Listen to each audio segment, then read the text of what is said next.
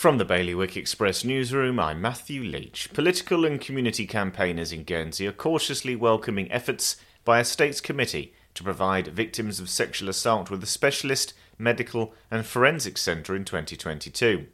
In Jersey, an attempt to increase the percentage of affordable homes that will be built at the waterfront and South Hill has been voted down by states members.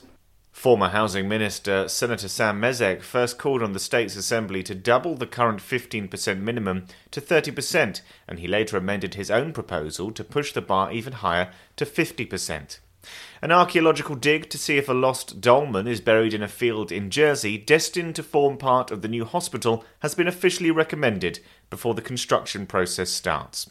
And the Condor Liberation will be sailing between Cherbourg and the UK next summer, but it's not yet known what the impact of that will be on Channel Island services. For more on this and all of today's stories, you can visit bailiwickexpress.com.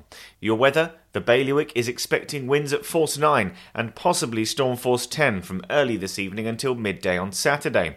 The Met Office has issued a red warning, which is the fourth and highest level of warning. The warning states northwest gale force 8 imminent, veering north storm force 10 later. And that's the latest from the Bailiwick Express news team.